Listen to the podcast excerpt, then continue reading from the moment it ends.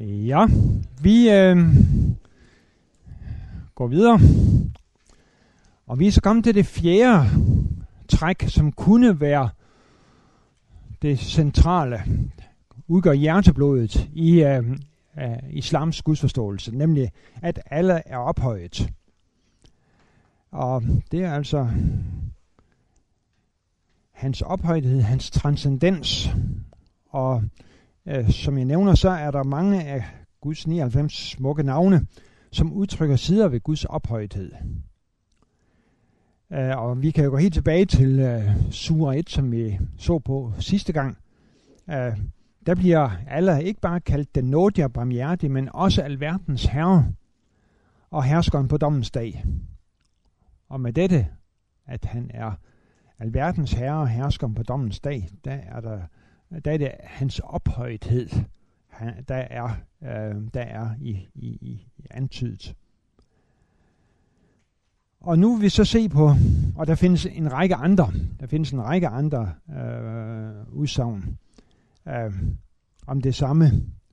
Og det, jeg har lige har nævnt her, det såkaldte tronvers, det er ikke det bedste, der kan findes, kommer jeg til at se ved, ved nærmere efter, eftertanke. Der tales jo snarere om, at, at, der ikke, at der er kun én Gud, end at han er ophøjet i, i, det, i den sætning, jeg har citeret her. Men øh, nu vil vi se på nogle aspekter ved Allahs ophøjethed. For det første er Allah herskeren på dommens dag, som vi altså finder det beskrevet allerede i Sura 1.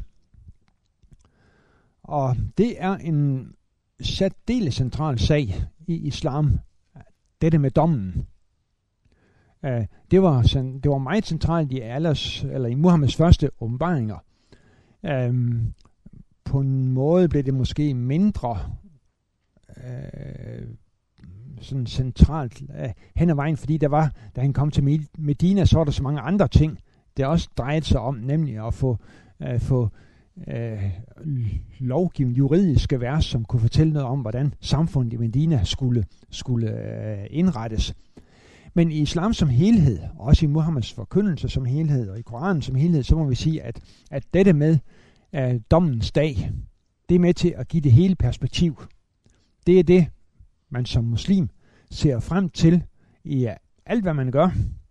Altså jeg har jo prøvet at, at at, og, og kigge lidt efter det her, når jeg har læst muslimske forfattere.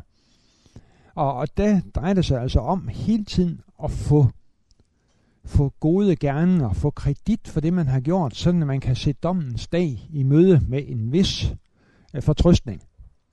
Altså få fortjeneste på den ene eller den anden måde. Selv ham, der øh, det er en øh, pakistansk kristen, der har oversat øh, al-Bukharis hadith-samling, den mest, den, den, den mest øh, vægtige hadith-samling, som findes i islam.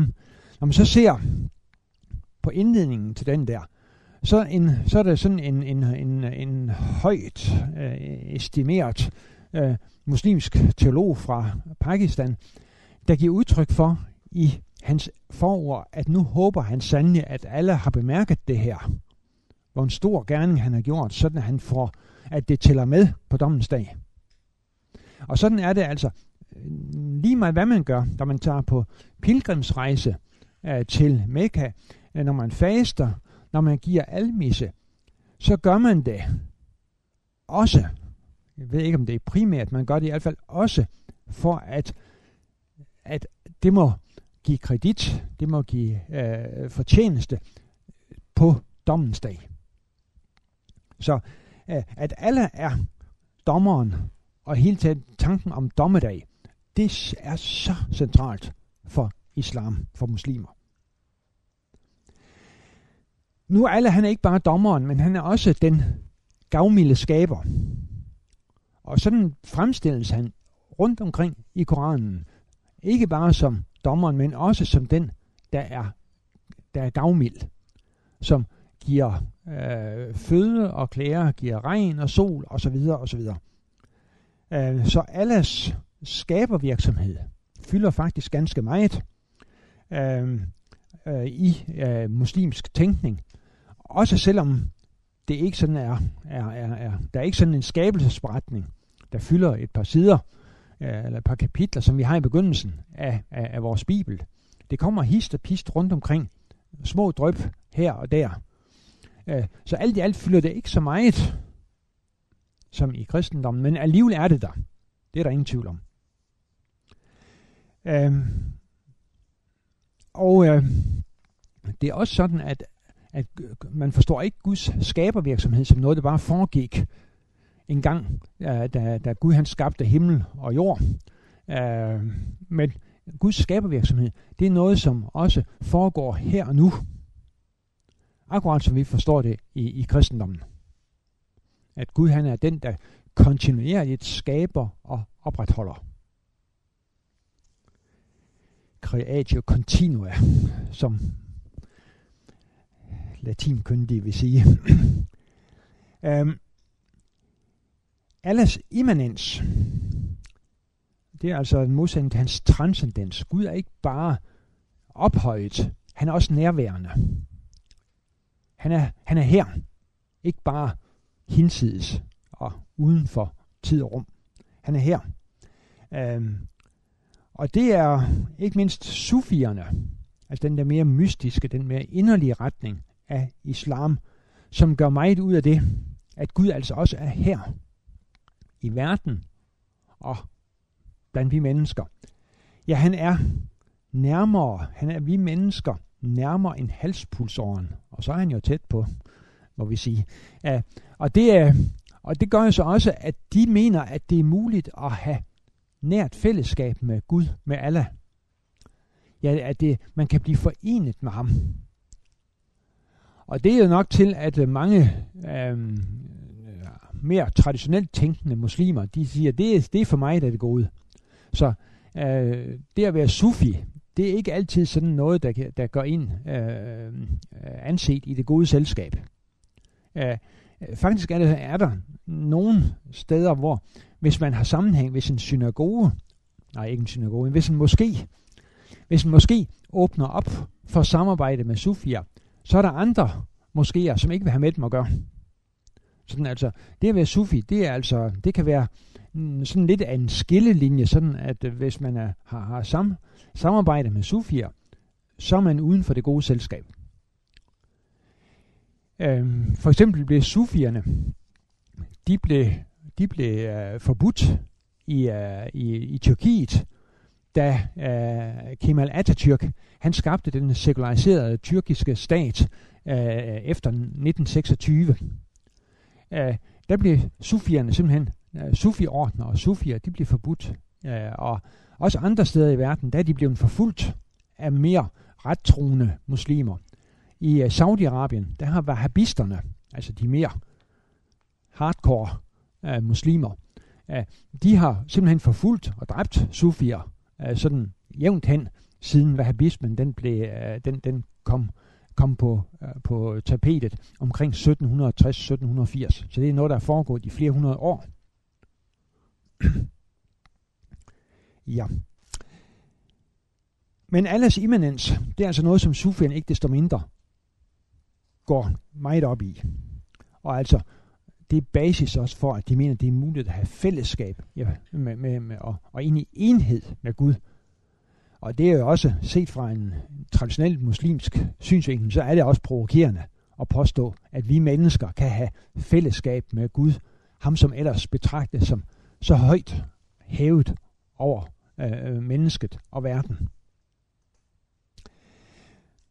så vil jeg sige lidt her i den forbindelse om voluntarisme og det terminisme. Og det er jo altså ikke fordi, jeg vil synes, det er sjovt at slynge om mig med fremmede ord.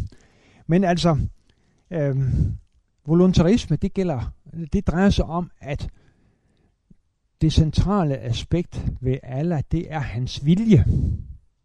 Voluntas, som det hedder på latin. Og når man bruger voluntarisme, så er det fordi, der har været en tilsvarende tendens i kristen teologi i senmiddelalder, senmiddelalderen. Der talte man også om, om voluntarisme. Og den findes altså endnu mere i islam. Den her vægtlægning på alles vilje.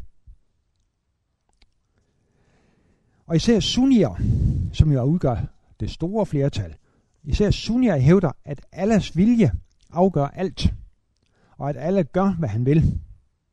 Han skal ikke gøre noget. Det er ikke sådan, at der er hans kærlighed, hans barmhjertighed, hans retfærdighed, at foreskriver ham, hvad han skal gøre. Nej, nej. Han kan gøre, hvad han vil. Og de 99 smukke navne viser, hvad vi kan forvente fra Gud, men de udgør ikke en slags lov for Guds handlinger. Han kan gøre præcis, hvad han vil.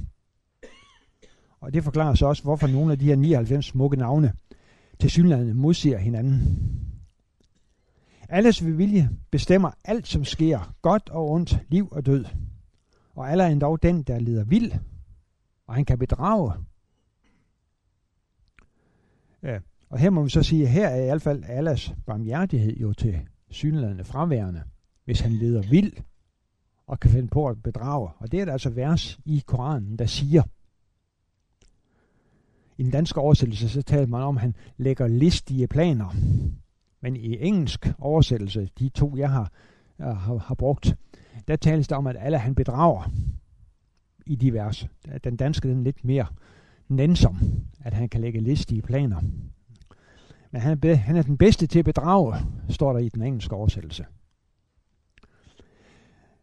Øhm, så man kan nogle gange tale om alle som den uberegnelige despot, andre gange som den nådige forbarmer, der tilgiver synd. Og egentlig kan vi ikke vide, hvordan han vil være, fordi det er hans vilje alene, der bestemmer det her. Hvad han vil den her dag. Eller og det her træk giver alles ophøjthed en ganske særlig karakter. Han er til sydlandene hverken bestemt af sin barmhjertighed, som sagt, eller af sin retfærdighed, eller af andre af de træk, som fremgår af de her 99 mest smukke navne. Og det er nærliggende at tale om en voluntaristisk ophøjthed, altså at det, det er en ophøjthed, der er bestemt af hans vilje.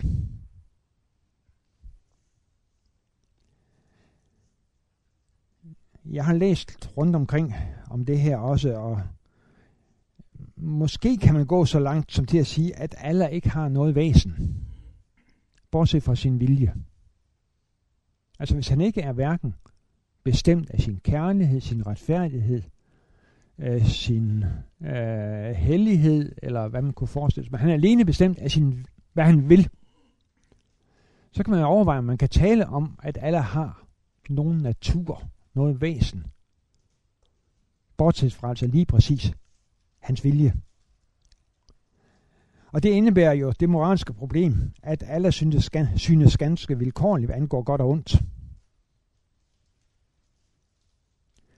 Det tales der om, altså der er, der er simpelthen øh, øh, citater, ja, eller vers i Koranen, der taler om, at alle han kan gøre, hvad han vil. Han kan lade alle gå fortabt, og det kan være retfærdigt, og han kan lade alle blive frelst, og det kan også være retfærdigt. Han kan gøre, hvad han vil.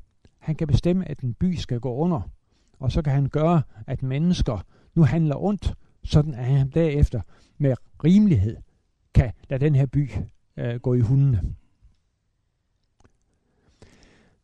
Og det her fokus på alle suverænitet og vilje gør fatalisme, altså skæbnetro, og determinisme nærliggende.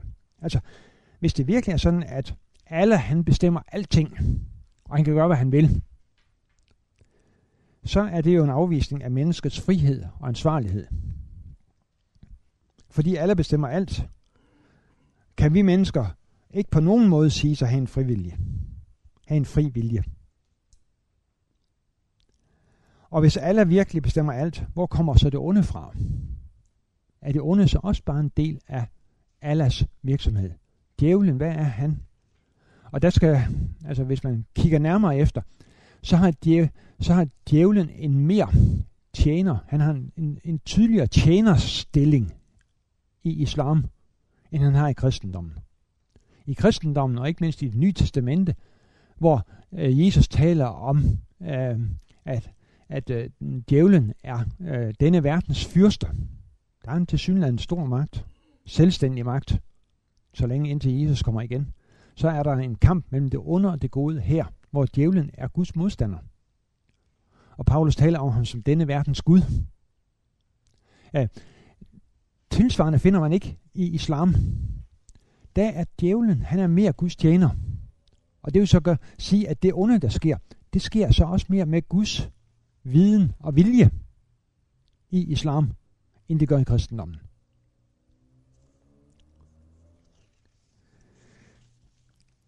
Hvis vi laver en sammenfatning af den muslimske forståelse af Gud, så uh, gælder det, som jeg tidligere har sagt, at uh, alle muslimer vil være enige om, at Gud er en. Han er barmhjertig, han er retfærdig, han er ophøjet. Det er der ingen tvivl om. Det, det vil Øh, 99,9 og måske flere øh, procent af alle muslimer vil, vil sige, at øh, alle de her ting er kendetegnende for Gud. Der hvor forskellen kommer ind i billedet, det er, hvad er så mest karakteristisk for Gud? Hvad er hans primære? Hvad er hjertet i Guds forståelsen? Og der kan man jo sige, at han er en. Det er sådan set ikke, det, det er ikke til debat, og det, det forklarer ikke så meget om hans sindelag og så videre. Så det er de tre andre ting, der kommer, der kommer i spil.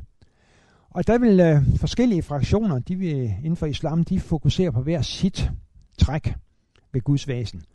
Sufierne, altså de her inderlige, den mere mystiske retning, øh, de vil jo, dem der mener, at Gud han er nærværende her i verden, de vil øh, ofte fokusere på Allahs barmhjertighed. Øh, Shierne, de vil sige, at han er retfærdig, og sunnierne, som udgør det store flertal, de vil sige, at Allah er ophøjet, hvis de skal sådan til at, at, at, at vælge her. Det har så også betydet, at mange har overvejet, er det, med, er det sufierne, vi lettest kan komme til at evangelisere iblandt. I og med, at vi er enige om barmhjertighed, det minder jo ganske meget om kærlighed.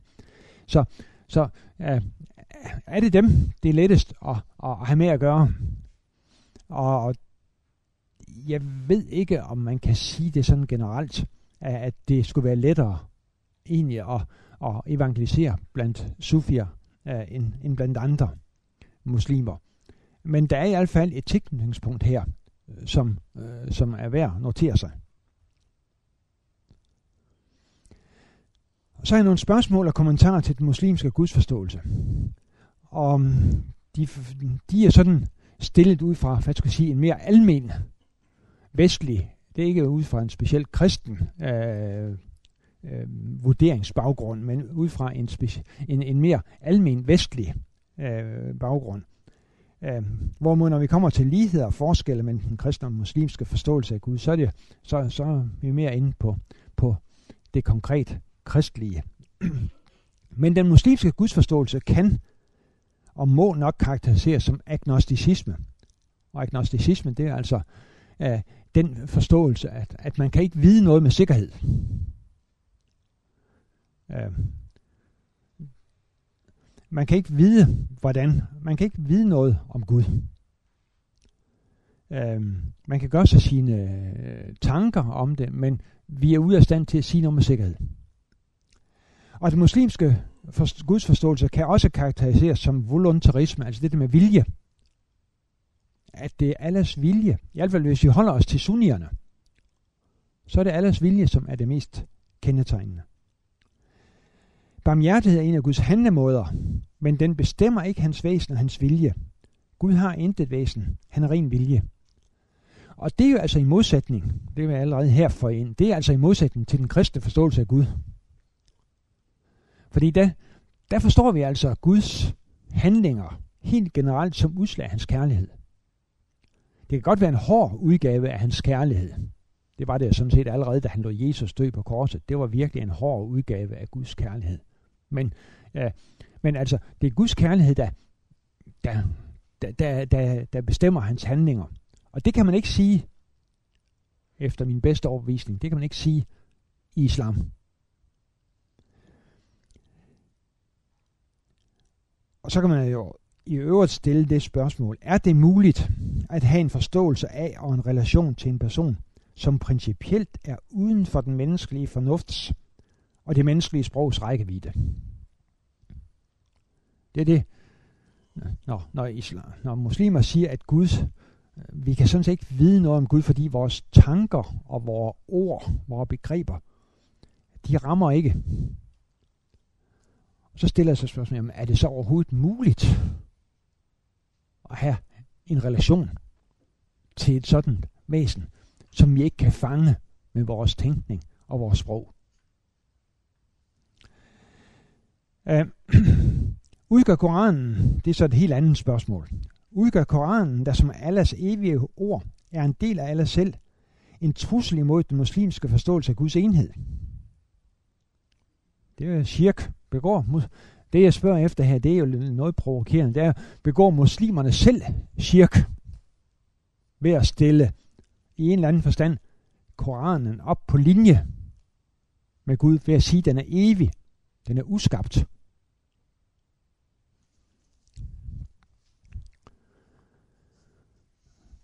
Og så findes der faktisk tekster i Koranen, der antyder, at der er mere end én Gud.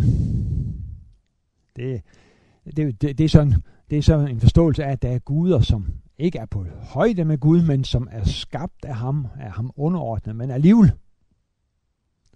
Når muslimerne har afvist den her med de tre døtre, øh, og så alligevel så findes der faktisk i hvert fald et par tekster i Koranen, som til sydenlandet taler om andre underordnede guder. Hvad er det nu for noget? Øh, kan, kan, hvordan, hvordan hænger det sammen? Og så er der ligheder og forskelle mellem den kristne og den muslimske forståelse af Gud. Som sagt, alle fire primære kendetegn til status som det dominerende træk ved alle svasen, finder vi også i, som vigtige træk i den kristne forståelse af Gud. Altså både, at Gud er en, at han er barmhjertig, at han er retfærdig, at han er ophøjet. Alt det vil vi kristne sige ja til. Ja og amen. Og kristendommen er ligesom islam altså en monoteistisk religion, og vi forstår også Gud på samme måde som muslimer, som både skaber og opretholder, som historiens herre, som dommer. Han er alene evig. Og her er jeg skrevet, at mindst 90 af de mest smukke navne kan kristne også knytte til Gud. Jeg har gået dem igennem en gang mere, og vil sige, at dem alle sammen, alle 99, i hvert fald den liste, jeg har set hos hos, øh, hos øh, Simonsen, øh, Bæk Simonsen, den, dem, dem, dem vil jeg som kristen også sige, jamen de, de er måske ikke naturlige for mig at bruge, men de er ikke, de, de, det er ikke sådan nogen, man må sige nej til, nogen af dem. Det viser, hvor tæt vi er på hinanden. Gud bliver i islam opfattet som ophøjt og transcendent, og det samme kan vi også finde blandt kristne teologer. Og Gud er ophøjt over den menneskelige tanke, det kan vi også finde ja, øh, inden for kristendommen. Men samtidig vil jeg så sige, at Gud han har åbenbart sig på en sådan måde at benytte sig af det menneskelige sprog, sådan at det også kan sige noget sandt om Gud, ifølge kristen tænkning. Og så er vi fremme ved, ved forskellene. Vægtlægningen blandt de her forskellige væsenskendetegn er forskellige i kristendom og islam. Som jeg var inde på, blandt flertallet muslimer, så er det Guds ophøjethed, som er det, efter alt at dømme, det mest centrale. Og det vil sige, øh, og det vil vi øh, mene anderledes om i kristendom, det vil sige Guds kærlighed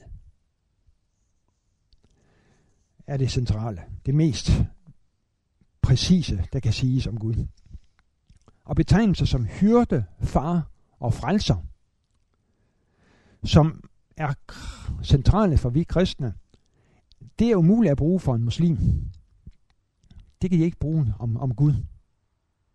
Og, og heller ikke om Jesus, sådan set. Uh, heller, altså, jeg er selvfølgelig ikke far, men, uh, men uh, hyrder og frelser.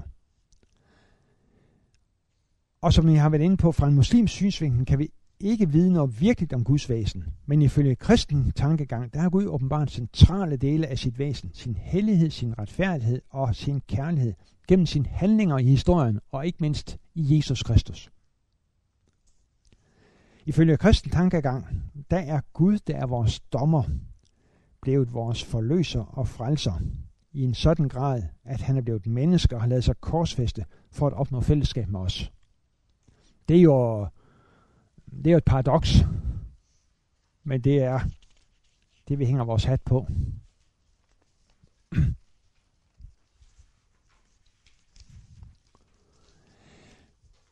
Og set fra en kristen synsvinkel, så behøver muslimer altså ikke at lade sig nøje med at høre om Gud. eller at høre om hans vilje. Men det er muligt at komme til at kende Gud på en personlig måde, og ikke blot som en slave kender sin herre, men som en søn, der har fællesskab med sin far. Og selv vedrørende de aspekter, hvor vi på overfladen finder lighedstræk mellem kristendom og islam, kan der være forskelle. Jeg vil springe over et par stykker, tror jeg. Øhm, øh, men gå, gå ned til, til tanken om, at Gud lidt midt, midt på siden, eller midt her, der tales der om, at Gud er både ifølge kristen og muslimsk opfattelse almægtig. Men det er ikke enighed om, hvordan denne almagt manifesterer sig i islam. Den manifesterer sig. I islam, der manifesterer Guds almagt sig i åbenlys sejr.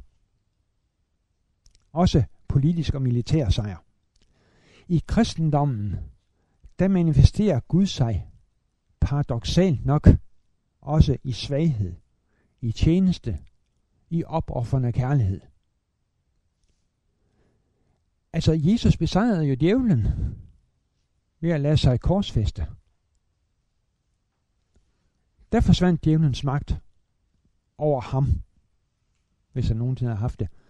Øh, og der bliver han, der bliver han endegyldigt besejret. Og sådan er også øh, kristnes stilling i verden. Uh, rigtig mange steder i verden, hvor, øh, hvor, hvor kristendommen og, og kristne er blevet forfulgt, der har det jo været, der har det været den kilde, der har været med til at, at, at, at gøre, at kirken er vokset. Så øh, Guds almagt, den ytrer sig paradoxalt på en omvendt måde i kristendommen. Ytrer sig også på en, på en omvendt måde, på en paradoxal måde i kristendommen. Nemlig i svaghed, i tjeneste og i selvopoffrende kærlighed.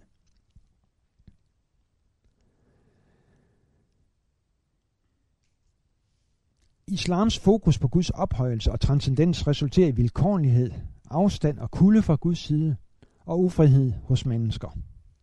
Den muslimske forståelse af Gud kan i mange henseender bedømmes som et tilbagefald til tiden før Jesus Kristus. Og, og det er sådan set en, uh, synes jeg, en, en, en, en, uh, en, en god ting lige have med i sin tænkning, at selvom islam jo altså kronologisk set, kronologisk set er efter Kristus, så mange af de centrale tanker i islam, de må indholdsmæssigt set siges at høre mere hjemme i en misforstået, som en misforståelse udgave af Gamle testamentlig i tankegang. Der er rigtig mange ting i islam, som minder mere om det gamle testamente, end om det nye testamente. Sådan at vi kan sige, kronologisk set, yes, der er islam efter Kristus. Men indholdsmæssigt, der er det islam snarere før Kristus.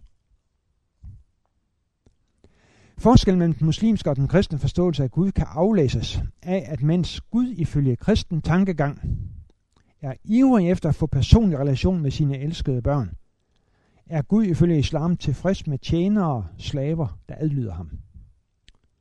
Forskellen manifesterer sig også i, at mens Gud ifølge islam ønsker sine tjeneres lydighed, underkastelse, ønsker Gud ifølge kristendommen at spise festmåltid med sine børn.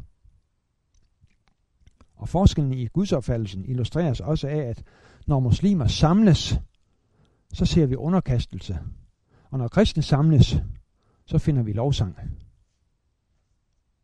Der kan siges meget mere, men det er, uh, det er i hvert fald min tese, som ligger bag titlen på min bog, Lydighed eller lovsang. Og så til sidst, tror muslimer og kristne på den samme Gud? Det er jeg sådan set slet ikke skrevet noget op om her. Derfor må jeg se to mulige svar. Det ene svar, det er, ja, vi tror på den samme Gud, men vi tror noget til dels ganske forskelligt om den Gud. Det er der er kun én Gud, det er vi enige om. Mange ting er vi enige om også, men der er også mange ting, hvor vi er uenige om, hvor vi er uenige, hvordan den her Gud faktisk skal forstås. Sådan at vi, det er den samme Gud, men vi tror noget til dels forskelligt. På samme måde som vi kan sige om den Gud, som jøderne tror på. Vi mener jo ikke, at vi tror på en anden Gud end jøderne, og alligevel må vi sige, at vi tror noget til dels ret forskelligt, i og med at vi tror, at Jesus er Guds søn. Vi tror på træenigheden. Og en hel del andre ting. Men, øh, så det er det ene svar. Yes, det er den samme Gud. Vi tror dog på noget ganske, altså vi har forskellige forståelser af den Gud. Den anden mulighed, det er at sige nej. Det er så forskelligt. Vi tror godt nok på den, der, vi er begge enige om, at der er en Gud, men vi tror altså på noget så forskelligt, at mens de siger, at der er kun én Gud, og det er shirk at stille noget ved hans side, så tror vi altså på den Gud, øh, øh, som har inkarneret sig, som er blevet et menneske i Jesus Kristus. Vi tror på den treenige Gud. Så hvis vi fokuserer på, at det er så centralt for kristendommen, at det er den treenige Gud, og at Jesus altså er Gud, der er blevet menneske, at vi må sige, det er så forskelligt, vi kan ikke sige, at det er den samme Gud. Det er de to muligheder, der, der, der, for, der, der foreligger, og jeg kan ikke rigtig beslutte mig for, hvor jeg befinder mig hen her. Uh, jeg synes, der er gode argumenter for begge dele at sige, at det er, det er den samme Gud, men vi står for tårnet forskelligt ved ham. Eller at vi må sige, det er så forskelligt, trods alt, det vi tror på, i og med at vi tror på en treenig Gud, at det er også en anden Gud, dybest set, end den muslimerne tror på. Og jeg vil dermed overlade ordet til jer. Yes?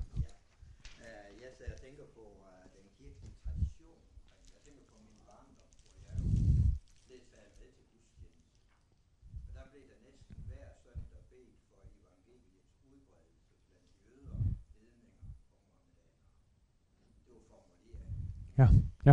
Og det udspringer vel af, at den forskel mellem amerikanerne havde den opfattelse, at de grundlæggende var den samme Gud, at den samme brud, manglede mange år tilbage.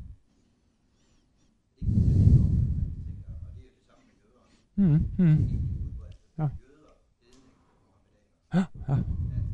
Ja, ja, ja. Men jeg anerkender i hvert fald, at, at for at tage en nutid, nutidig sprogdragt. Man anerkender, at muslimerne befinder sig i en anden position på en eller anden måde end hedninger ellers. Ja. Mm. Ja. Ja, ja. Men det, det tror jeg helt sikkert, at man, at man, man har hele tiden vidst, at muslimer, de var ikke hedninger på samme måde som buddhister og hinduer og naturfolk i Afrika. Mm. Ja.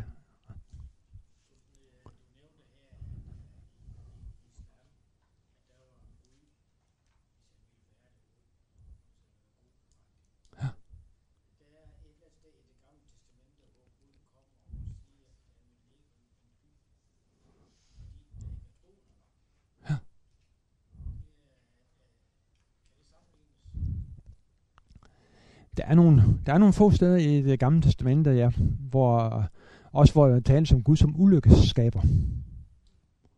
Det er i Esajas 41, 42 stykker. Ja. Hvad sagde du? 45, okay. Ja. ja. Hvor, hvor, så, så der er nogle enkelte, øh, det kan man så spørge, hvordan det, om der er forskel på at være ulykkeskaber, om Herren, dybere hensigt med det, øh, og, og så videre. Øh, øh, men at det er jo rigtigt, der, der findes nogle steder i Gamle Testamentet, som vi øh, øh, synes er lidt træls. Øh, og, og, og vi ikke helt kan få det til at og, og, og passe med den, øh, med den Gud, som, og, som vi møder i Jesus Kristus. Øh, ja, det, det, det, det, må vi, det må vi medgive. Men så vil jeg så også sige, at der er ingen tvivl om for, for, for mig, at vi skal altså læse Gamle Testamente i Nye Testamentets lys. Sådan at det er ikke alle de ting, man kan finde af mærkværdigheder i Gamle Testamente, som vi uden videre skal acceptere, at det er også det, der gælder for os i dag som kristne. Hmm.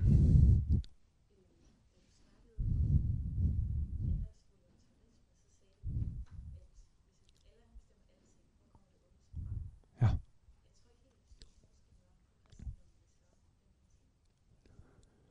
Nej, men det er jo heller ikke så, så let. Øh, men øh, min, min pointe er her, at djævlen i Ny Testamente i Ny Testamente til synligheden har en mere selvstændig position. Altså jeg går ikke ind for, øh, for dualisme, altså at, øh, at, at djævlen og Gud er, er, er lige stærke og lige evige osv. Men i Nye Testamentet er der, der er ingen om, at Gud er verdens skaber, og den, der til sidst vil sejre. Men her i tiden, der, er der, der foregår der en kamp mellem to magter to modsatrettede magter, djævlen og Gud. Og det er det, der kommer til udtryk, når, når Jesus taler om, øh, om denne verdens fyrste. At djævlen, han betegner i Johannes evangeliet, øh, djævlen som denne verdens fyrste. Og det tror jeg, at han, det, det er ikke med et smil på læben, han siger det. Det er, fordi han, han, han, han, er, han mener det. Og Paulus taler også et sted øh, om, øh, om djævlen som denne verdens Gud. Så der foregår en kamp mellem Gud og djævlen øh, ifølge kristen tænkning her, indtil Gud han til slut vil spærre djævlen inde og, og så videre. Øh, det er ikke helt det samme i islam. Der er djævlen mere Guds underordnede. Sådan at djævlen, og der, der er en række citater, der, hvor jeg kan, jeg kan dokumentere det, øhm, øh, øh, og jeg har et lille kapitel om det også, øh, i, i, i min, min bog om under, under tilværelsesforståelse. Øh, der er djævlen altså mere Guds tjener. Så når han gør, når han gør ondt, så gør han det på Guds befaling, eller, øh, eller i hvert fald, han får, han, han, får, han får lov til det. Og man går aldrig i islam, så vidt jeg kan se, finde på at skrive, at djævlen var denne verdens Gud, eller denne verdens fyrste. Så, så, øh, så det, det er forskellen. At i islam, der er djævlen mere Guds tjener, når han går ondt. Og det vil sige, at dybest set, så kommer det onde altså fra Gud. Det, det er sådan set min pointe her. I islam. Mens, hvis jeg skal sige, hvordan det er i, inden for kristendommen, det er sådan min personlige måde at formulere det på, det er at sige, at inden for kristendommen, der skylder djævlen Gud sin eksistens, men sig selv sin ondskab. Vi, vi, det, er, det er en gåde, hvordan det ellers øvrigt er foregået. Det er det. Men altså, ud fra en kristen tænkning, der skylder djævlen, der er djævlen, han er skabt af Gud, ligesom alt andet. Engle og mennesker og hele herligheden er skabt af Gud. Også djævlen. Han skylder Gud sin eksistens, men sig selv sin ondskab. Det er ikke Guds skyld. Og det kan man ikke sige helt på samme måde i islam. Der må man også sige, at djævlen skylder Gud sin eksistens. Men der er en række vers, der ser ud til, at der, der, der peger på, at djævlen han skylder sådan set også Gud sin ondskab. Det er det.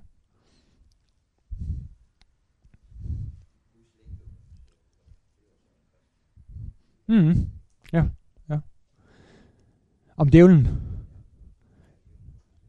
Ja, jamen det, der vil jeg sige, at, at, at, at, at djævlen er mere end det. Der tror jeg faktisk, ja, jamen det, jeg tror, der, der vil jeg være, der, der, det, det, det, det jeg, jeg tror, djævlen er mere end det. Samtidig med, at ud fra en kristen tilværelsesforståelse, så er der ingen tvivl om, at, at, at til slut, så er det Gud, der sejrer.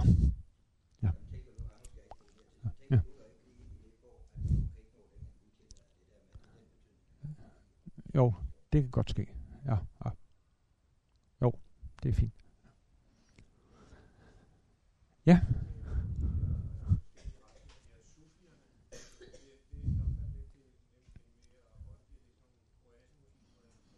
Mm. Yes.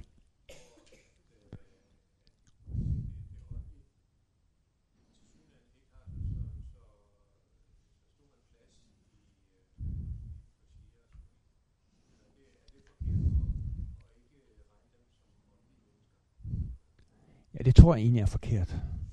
Ja, øh, i hvert fald vil mange af dem være det.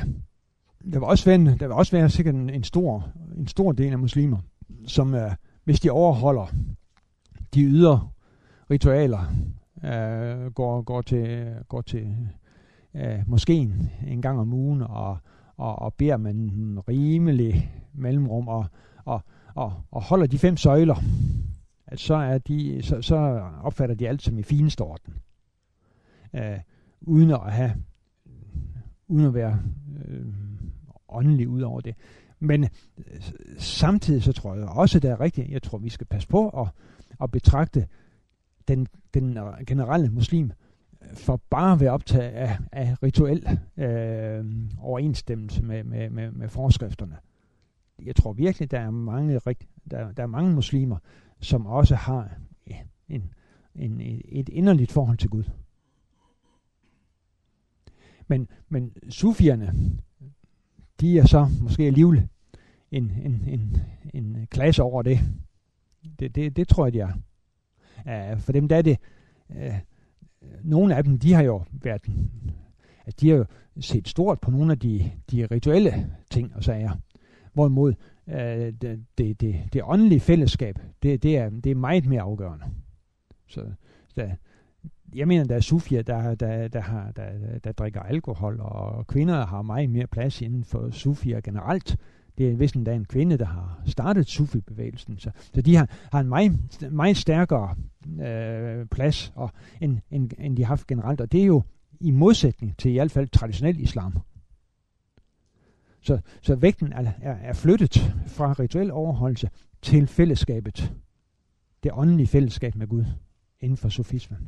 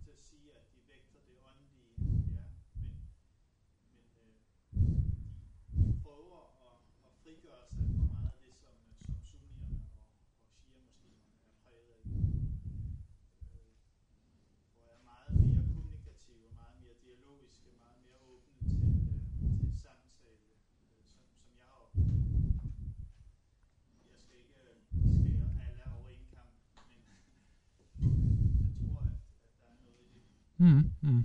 Man ser også andre bevægelser, druserne, druserne i Syrien og i nabolandet, som er et betydeligt antal, er nok et, øh, et undertrykt folke, en undertrykt folke med nogle stærke traditioner, men det er ikke livsvisdom, de søger efter. Det, som er det oprindelige, det som ligesom ligger der forud for alle Mm-hmm. I hvert fald nogle af de der sufier også, vil jeg sige, er, er meget villige til at, have en åben og fri dialog. Og er ikke præget af den der voluntarisme på samme måde.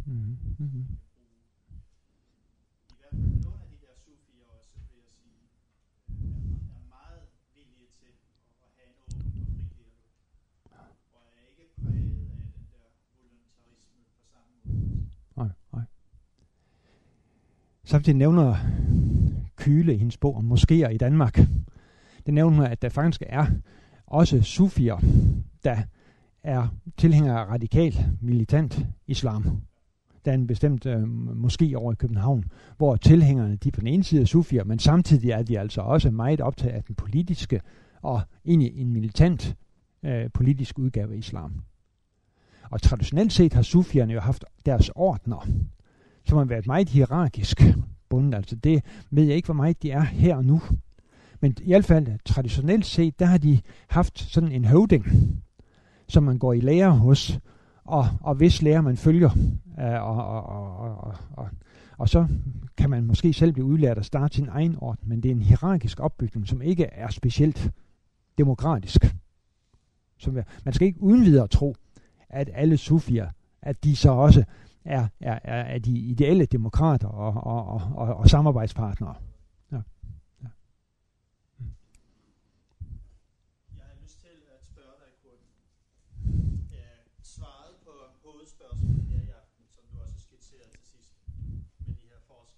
Mm.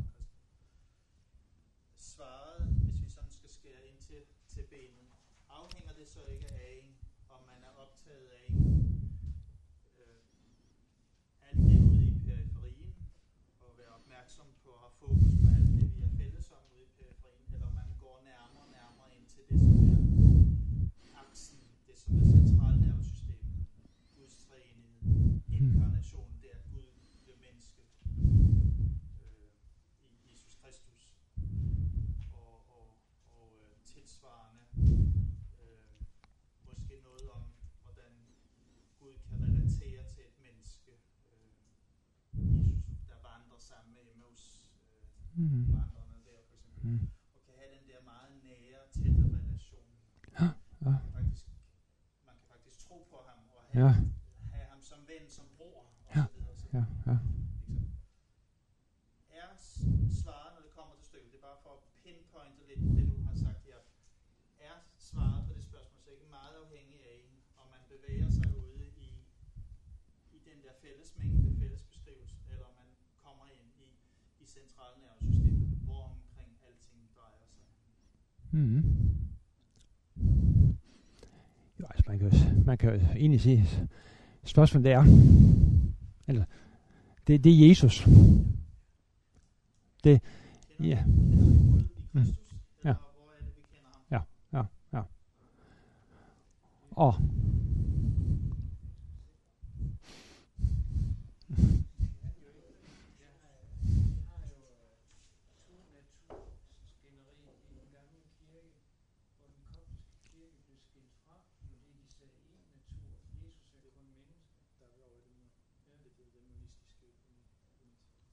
Ja, ja, ja. Nej, nej.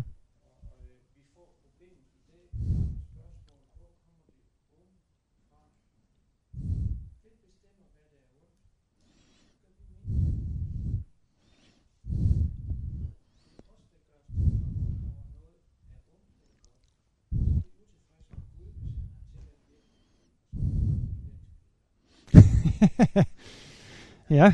ja.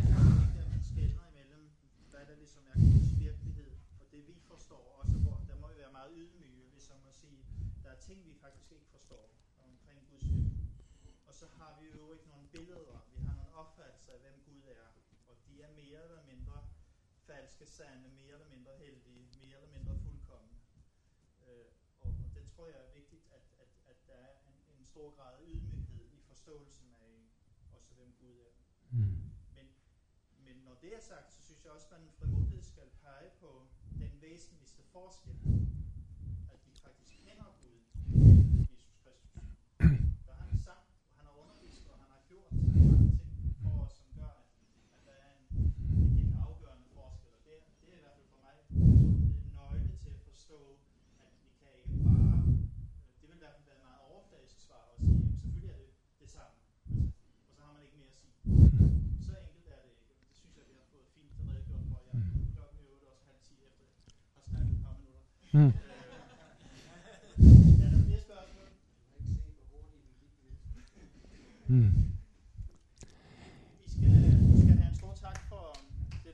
os her. Ja.